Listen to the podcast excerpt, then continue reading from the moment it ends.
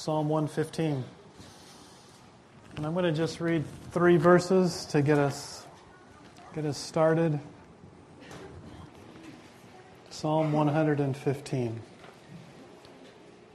Starting at verse 1. Not to us, O Lord, not to us, but to your name goes all the glory. For your unfailing love and faithfulness, why let the nations say, Where is their God? Our God is in the heavens, and he does as he wishes. Let's pray. Father, you are God. You are alone God. And I pray that as we spend just a few minutes this morning looking into your word, that you would again open our eyes to the God that you are and what pleases you, what gives you pleasure, and how we can please you. So, Father, I ask that you teach us and that you just bless this time for your glory. In Jesus' name, amen. You may sit down.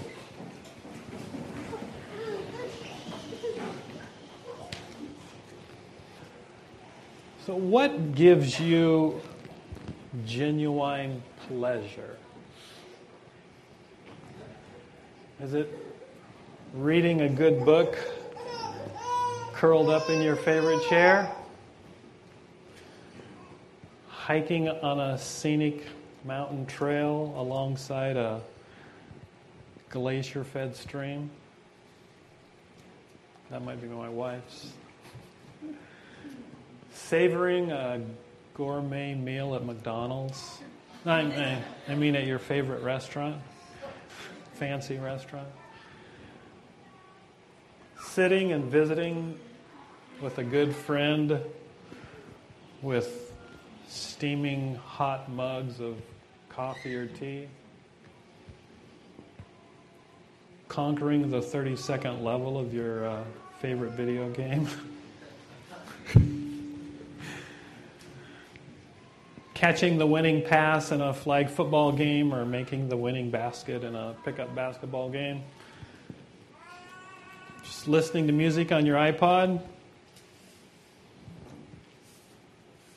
Turning a new trick on your board at Skateland.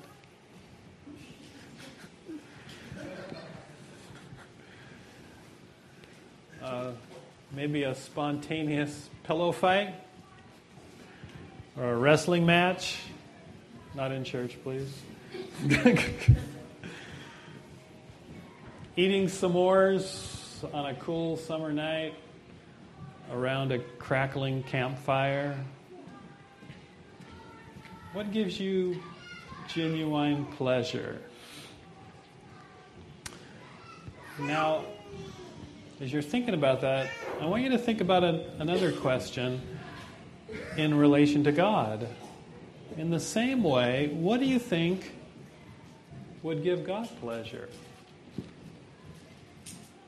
What, what would give God pleasure? I don't know, do you think Jesus told jokes with his disciples?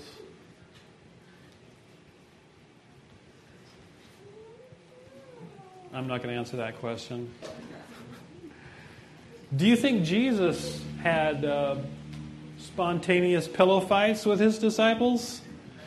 Or wrestling matches?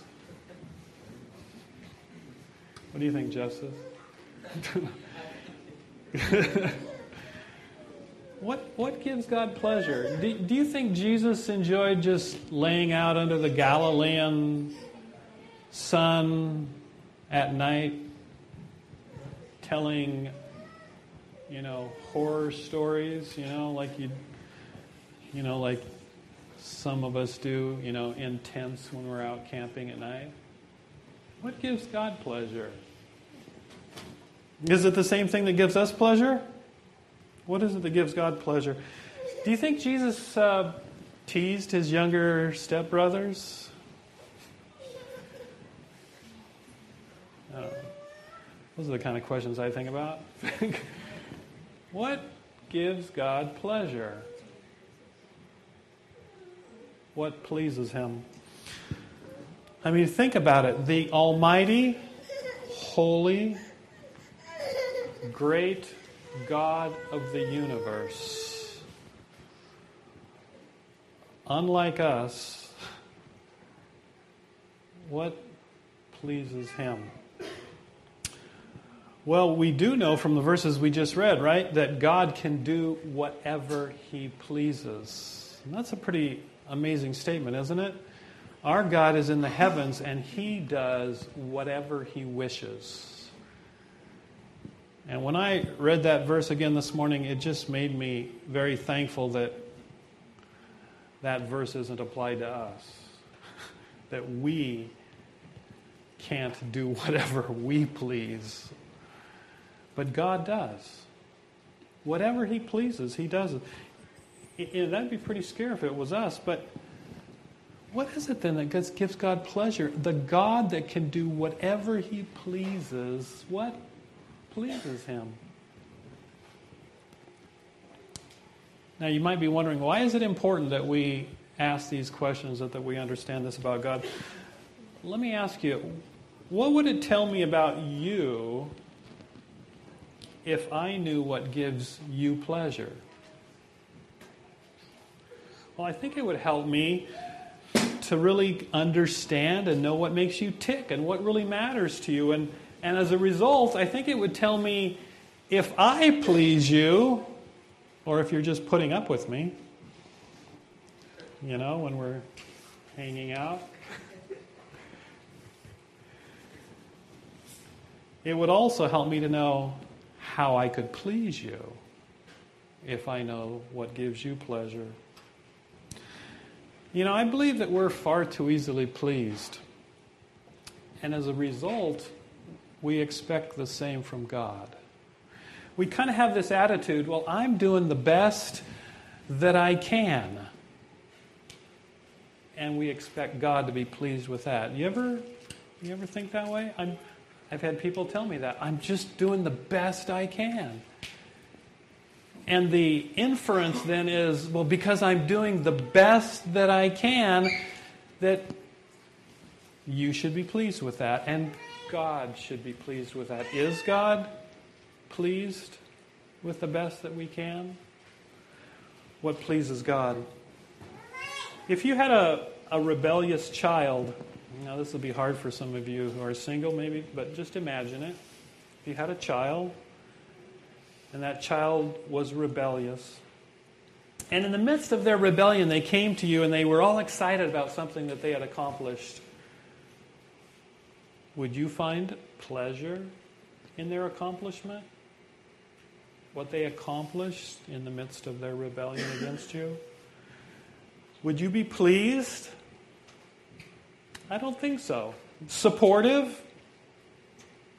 I mean, happy for their accomplishment if it was a significant accomplishment, but not, not able to be pleased because not if you desire more for them than just mere worldly achievements and accomplishments. So that's our subject this morning, if you haven't figured it out yet. What is it that gives God pleasure, and why does he find pleasure in the things that he does? And my hope is that as a result of looking into God's Word this morning and asking, what is it that pleases God and why is it that it pleases Him, that it'll give us a, a, just another glimpse into the heart of God, what really makes God happy, what really pleases Him, and as a result, we will become people that please God more. So, grab your Bibles. We're going to look at a sampling of verses that talk about what pleases God and then why these things please Him, and then we're going to kind of sum it up. Okay? First, turn with me to Psalm 104:31. Psalm 104:31 page 461. in this Bible? Psalm 104:31.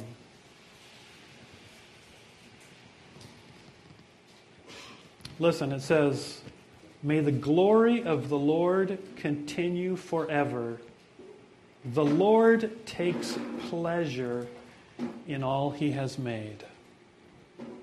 That's the first thing we see. What is it that gives God pleasure? His creation, all he has made. And we see that in, as we read in, in Genesis chapter 1, don't we? As day after day it describes what God has made. And how does each day end? It says, the Lord saw that it was good. And he, and he comes to the end and he looks at everything that he's made and he says, ah, very good. And the Lord takes pleasure in all that he has made. It's kind of like us, isn't it? Don't we? When we make something, we're kind of proud to show it off. We take pleasure in what we has, what we've made. Same thing about God. It says, number one, God takes pleasure in what He has made. Okay. Psalm, I mean, excuse me, Matthew chapter 3. You're going to have to remember all these because we're going to kind of add them up and then we're going to come back to them. Matthew chapter 3, page 735.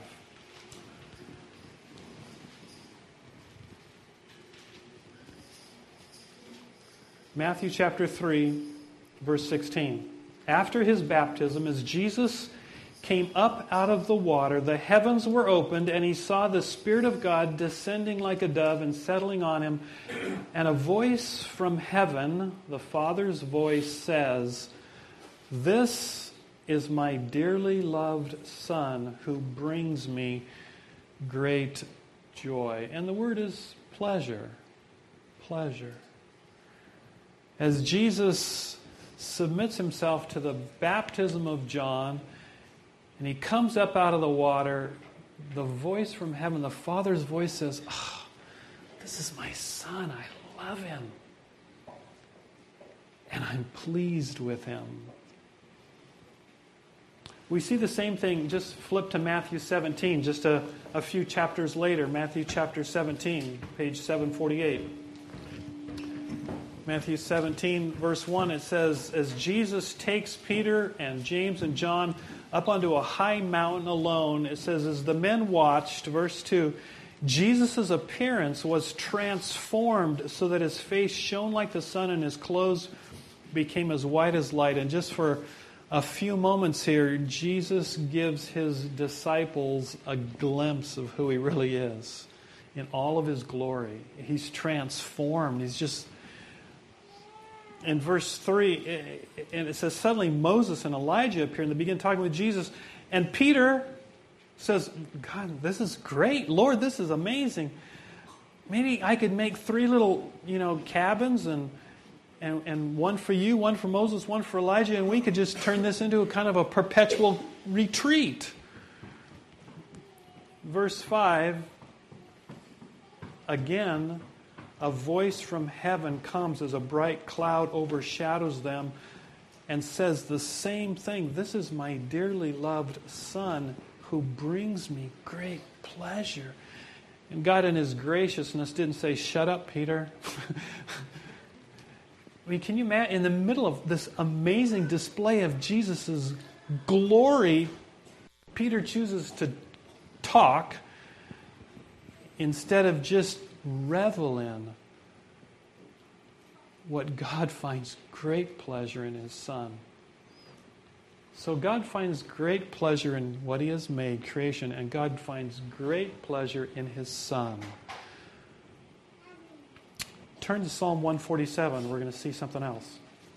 Psalm 147.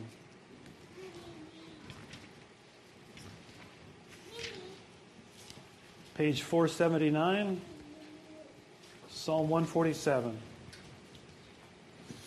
And I'm going to read verse 10 and 11.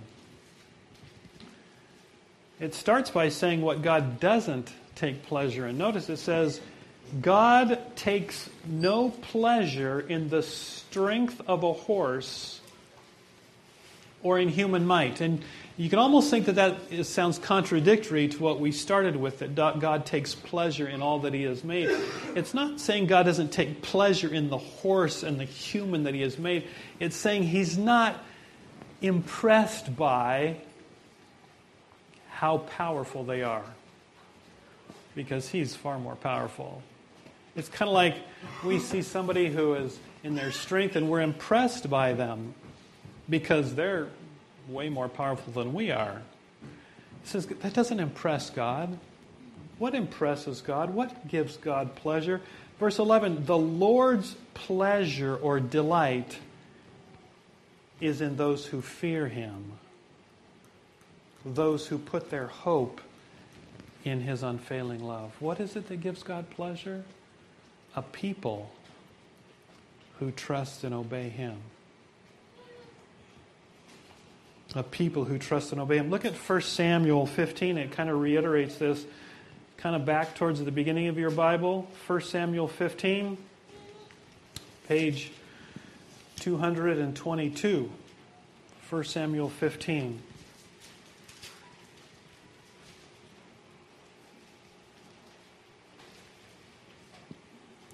Verse 22 on page 222. Wow, that's pretty. Samuel replied, What is more pleasing to the Lord? What gives God pleasure? Your burnt offerings and sacrifices, or your obedience to his voice? Listen, obedience is better than sacrifice, and submission is better than offering the fat of rams. What is it that gives God pleasure? What he has made, his son, and a people who live in trust and obedience to him. Notice the contrast here. It says it's not your burnt offerings and sacrifices. If we were to put that into modern day terminology, it's, it's, it's not the fact that we all showed up this morning that pleases God, but it's what's going on in our hearts and our heads right now that gives or does not give God pleasure. A heart of obedience, a life of dependence is what gives God pleasure. One more thing Isaiah 53. One more. And we come to this one because we're not always the people that trust and obey, are we? Uh, or are you? Do you find that maybe you're a little rebellious sometimes and not always obedient? And so we're not always pleasing to God, are we? So, because of that, we come to Isaiah 53 and a very important thing that pleases God. Isaiah 53:10, page 559. Notice, this is this is a really a sobering one. It was the Lord's good plan, it says. It's the same word, pleasure. It was the Lord's pleasure, delight to crush him, meaning the Son. It was the Father's delight to crush the Son and cause him grief. And yet, when his life is made an offering for sin, he will have many descendants. The fourth thing we see that gives God pleasure is the crushing of his Son. Isn't that amazing? In order to restore a rebellious people on the cross back into a pleasing relationship with Him. Wow. Isn't that amazing what gives God pleasure? So those are what gives God that's what gives God pleasure, just a sampling. But why? Why? Why do these things give God pleasure? Let's kind of start back at the top. Turn to Psalm 19:1 if you would please. Psalm 19:1. As we try to understand why these things, creation, the Son, a dependent and obedient people, and the crushing of the Son, why do these things give God pleasure? If you want to know God's heart, you got to know what gives him pleasure and why these things give him pleasure. Psalm 19, verse 1. page 421. This is about creation. Notice it says, The heavens proclaim the glory of God. The heavens proclaim the glory of God. Now flip to Romans in the New Testament. We look at one more verse about creation. You know, as we, as we flip around these verses, it almost, make, almost makes you wish that you had the order of the books memorized, doesn't it? So you could look them up quicker. Oh, that was just a little side. I could even teach you a song that helps you to learn them, you know, but I'm not going to sing it right now. Romans chapter 1, look at verse 20. Page 857. Romans 1:20. Why does creation give God pleasure? Romans 1:20 For ever since the world was created people have seen the earth and sky through everything God made they can clearly see his invisible qualities, his eternal power and divine nature so they have no excuse for not knowing God. Why is it that creation gives God pleasure? It's because creation reveals God's glory. Creation reveals God, it reflects God, and so it gives him glory. Why is it that the Son gives God glory? Look at Hebrews chapter 1. Hebrews chapter 1, page 920.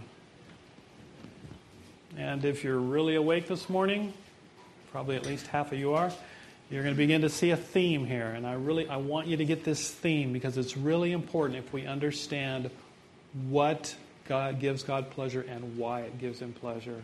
Hebrews chapter 1, look at verse 2. Uh, uh, I'll start at verse 1. Long ago, God spoke many times and in many ways to our ancestors through the prophets.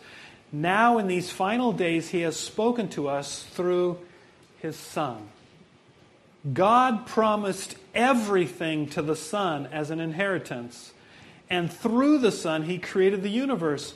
The Son radiates God's own glory and expresses the very character of God.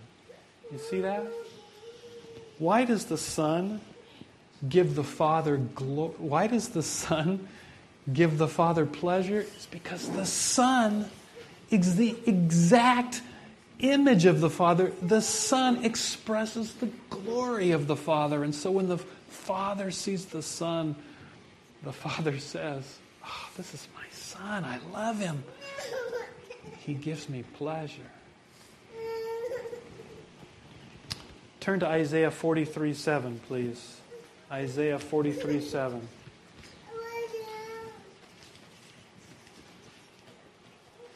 Page 550. Page 550. Why is it that a trusting and dependent and obedient people give God glory? Isaiah 43 7. Bring all who claim me as their God, for I have made them for my glory. It was I who created them. Why is it that a dependent and obedient and trusting people give God pleasure? It's because we are then a people who reflect His glory, reflect Him, and represent Him as He really is. One more, back to Isaiah 53, and then we're going to start summarizing it here.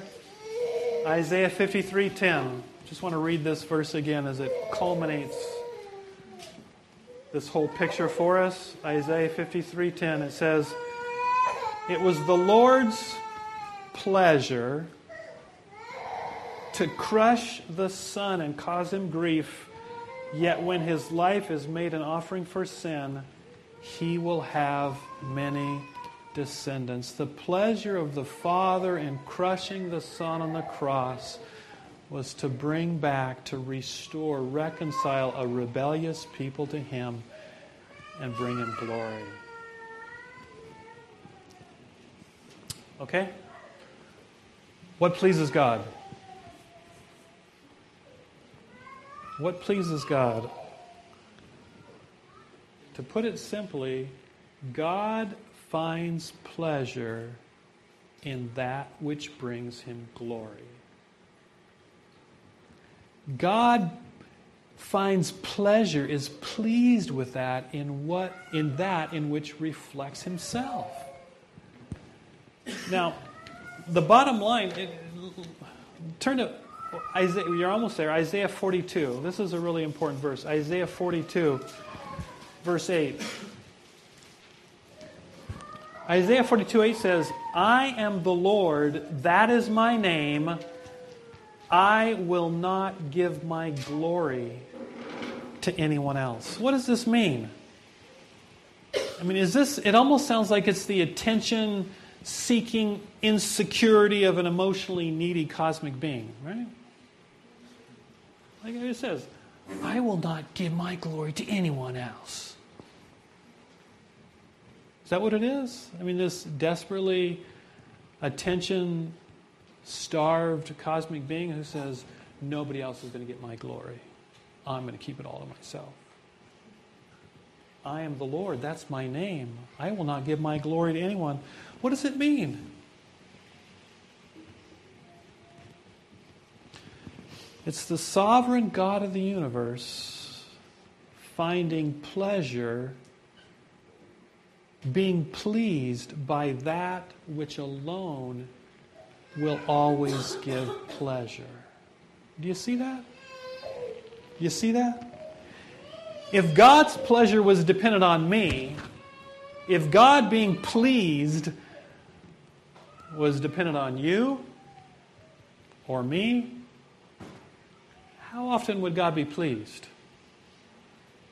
Well, as often as I'm pleasing, which isn't all the time. But if God's what pleases God and what gives God pleasure is dependent alone on Him, who He is, then God will always be a God who finds pleasure. It's not that God is not wanting to share His glory with another because there are others worthy of glory, but there's no other that compares to him in glory. And if God were to share his glory with any other, what would he become? He'd become an idolater. Somebody sharing his glory with that isn't worthy of that glory. It would be God settling for or seeking pleasure in something inferior to himself. That's kind of the way we are, isn't it? so easily settling for secondary, passing, trivial pleasures instead of pursuing that which alone can give us lasting pleasure. If you turn with me to Proverbs 8, we're going to just read two verses here that kind of summarizes it. Proverbs 8, it gives a really neat picture.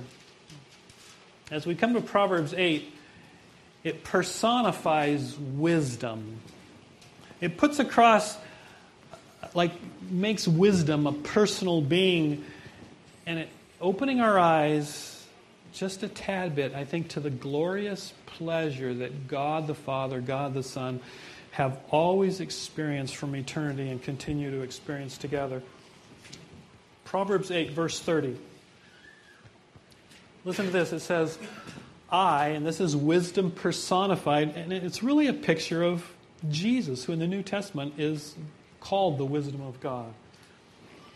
It says, I was the architect at his side. I was his constant delight, rejoicing always in his presence. And how happy I was with the world he created, how I rejoiced with the human family. You get that picture? It's a neat picture. It's a neat picture of the Father and Son equally and co eternally together. The Father with the Son, the exact image of the Father, eternally finding pleasure in one another's presence. I think sometimes we have the idea that God wasn't happy until we came along. Uh, I think it's when we came along that this is the picture we get here. It's God the Father and God the Son, the exact image of the Father, equally, co eternally enjoying one another's presence together for eternity. That's pleasure. At some point in time, together creating the heavens and the earth, and then humanity created in their image so that there might be a people who could share in their pleasure. Not to give them pleasure, but to reflect their pleasure, their glory. Us, human beings. And so, God the Father and God the Son, in their eternal pleasure together, creating the heavens and the earth, and then us in their image, that we, with them, might be able to eternally enjoy, really enjoy. And then, when we, humanity, in our rebelliousness and disobedience, turned away from God, choosing like Eve did in the garden, you know, ah, I could be like God. I could, I could, independent of God, I could be somebody. And, and in our rebellion, going against God, disobeying, choosing other pleasures, God the Father and God the Son choosing a plan where the Father, in his pleasure, would crush the Son on the cross. So there would be a remedy for our rebellion, and we could be reconciled, brought back into relationship with God and true pleasure. That's the picture. You get it? C.S. Lewis said, and, i am going to just paraphrase, he said, Our desires are pathetically weak. We spend our time and energy making mud pies when we could be enjoying a swank condo on Waikiki. We settle for passing pleasures like sex and money and possessions and drugs and position and importance and reputation instead of pursuing eternal pleasures, instead of pursuing God Himself. What we accept as pleasure is pathetically weak. We're pathetically easily satisfied, pleased. And then the funny thing is, or the sad thing is, then we expect God to be pleased with our efforts, right? I mean, our best effort, we expect God to be pleased with our pathetically weak efforts. Romans 14 23 says, Whatever is not of faith is sin. Think about that for a second. Think about it in, in the words of the message this morning. Whatever is done in our own effort, apart from depending upon God, does not and cannot please God. That's what it says. If you are living in your own effort, apart from dependence and trust and obedience upon God, then it's not good enough. It doesn't and it can't please God because the only thing that can please God is what? God. God in you, God living through you, us abiding in Him and Him abiding in us. The only thing that can please God is God, us, a people dependent and obedient, reflecting Him to Himself. It's the only thing that can please Him. So, what gives you pleasure? Is it what gives God pleasure?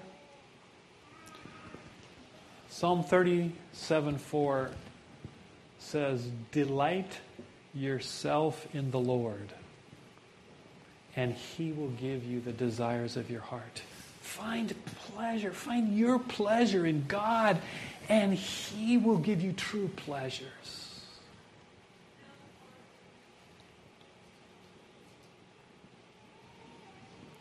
His pleasure then becomes our pleasure. Psalm 16 says that in the presence of the Lord is fullness of joy. Do we believe that this morning? Do we? In the presence of the Lord, in relationship with God, is true pleasure.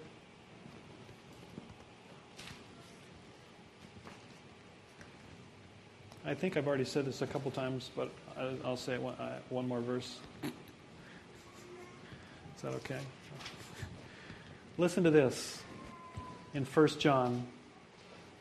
We proclaim to you, John says, the one who existed from the beginning. We saw him with our own eyes. We touched him with our own hands. He is the word of life. You get that? This is the John, one of Jesus' disciples, saying, We proclaim to you the eternal God, the Son of God. We, we proclaim to you Him. He is life. This one who is life itself was revealed to us, and we have seen him, and now we testify and proclaim to you that he is the one who is eternal life. He was with the Father, and then he was revealed to us. We proclaim to you what we ourselves have actually seen and heard, so that you may have fellowship with us and our fellowship is with the Father and with His Son, Jesus Christ. We are writing these things so that, you're, so that you may fully share our joy. Is that how you're living this morning? Fully sharing the joy of the Father and the Son, participating in their eternal pleasure? Is there pleasure, your pleasure. In Ezekiel 18:23, God asks a question, and I am really closing with this. God asks a question. He says, "Does God delight in the death of the wicked?" It's the same word, pleasure. Does God find pleasure when wicked people die?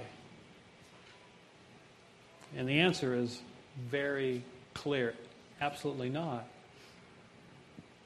God doesn't find pleasure in the death of the wicked, but his pleasure is that they would repent and live.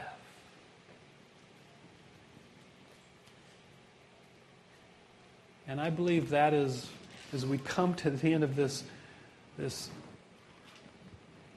brief little study on what gives God pleasure. That's what I would challenge us with this morning is is God pleased? Does he find pleasure in how you're living right now? Does he find pleasure in you? Or is it that we should repent? Turn from the passing fleeting things that we find so pleasurable and instead return to God as our pleasure and really live. Really know pleasure. I think that's the pleasure of God. Let's pray. Father, I pray that you would open our eyes afresh this morning to see you to see you in all of your glory. All of your glory that created us and, and then went to the cross for us and redeemed us and, and longs for us to be reconciled to you, to return to you, that we might know pleasure. Father, open our eyes to see you and be a people that longs to be in relationship with you and know your pleasure. In Jesus' name, amen.